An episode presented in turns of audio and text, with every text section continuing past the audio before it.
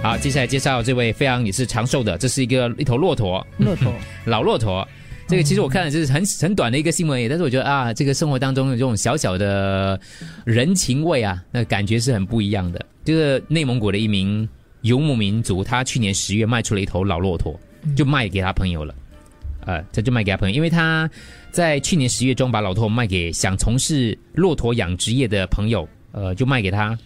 结果没有想到，他的朋友呢，今年六月二十七号剃老驼老骆驼剃完毛之后，诶，那老骆驼不见了哦。可是近几天，他突然发现老骆驼回到那个原本主人的家，跋山涉水走了大概一百多公里，还受伤满身都是伤口。最后，他最想回到是他原主人的家里面去。都养了那么久了，那个骆驼可能对他们是很有感情的，可是我就觉得，你知道，动物是很有你知道灵性啊，对，很有灵性的哦。走了一百嗯多公里，满身伤痕，就是要回到它的原主人了。啊原主人跟老骆驼见面了，看着它满身的伤痕呢，就是非常之难过，所以他就呃就跟他的那个朋友讲说，啊，我我我换另外一只小骆驼给你了， 嗯，哎呦。就这样跟他换。你知道我曾经有一个朋友也是他的狗狗，就是那时候他们就住那种什么呃乡乡下乡村嘛，然后他也不是搬到主屋区去了哦，他就把狗带那边去，后来就发现那狗不见了，原来他走路慢慢走走走到回去，就是他们以前住的地方。啊、就是他们，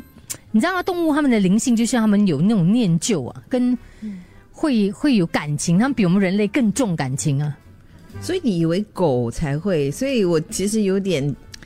讶异，骆驼也会，鸟也嗯会的，其实马也会啊，你其会实都。吗？壁虎可能也会，壁虎也会 啊。哎呃，还有那个什 么啊，那个那个企鹅也是阿啊，奇啊，对啊，有一只企鹅也不是被一个老头就是救了之后，后来还每一每一年都回来两次来看那个老头。所以偶尔压力大的话，大家就是去看看一些动物的视频啊，一一些是对不对？可以他疏们解一下压力的，我比觉较得。善良的，嗯嗯，因为他们不会讲话嘛，所以你从他们的眼神看得出 充满了爱看看得出你想要看的东啊！西，对对对对对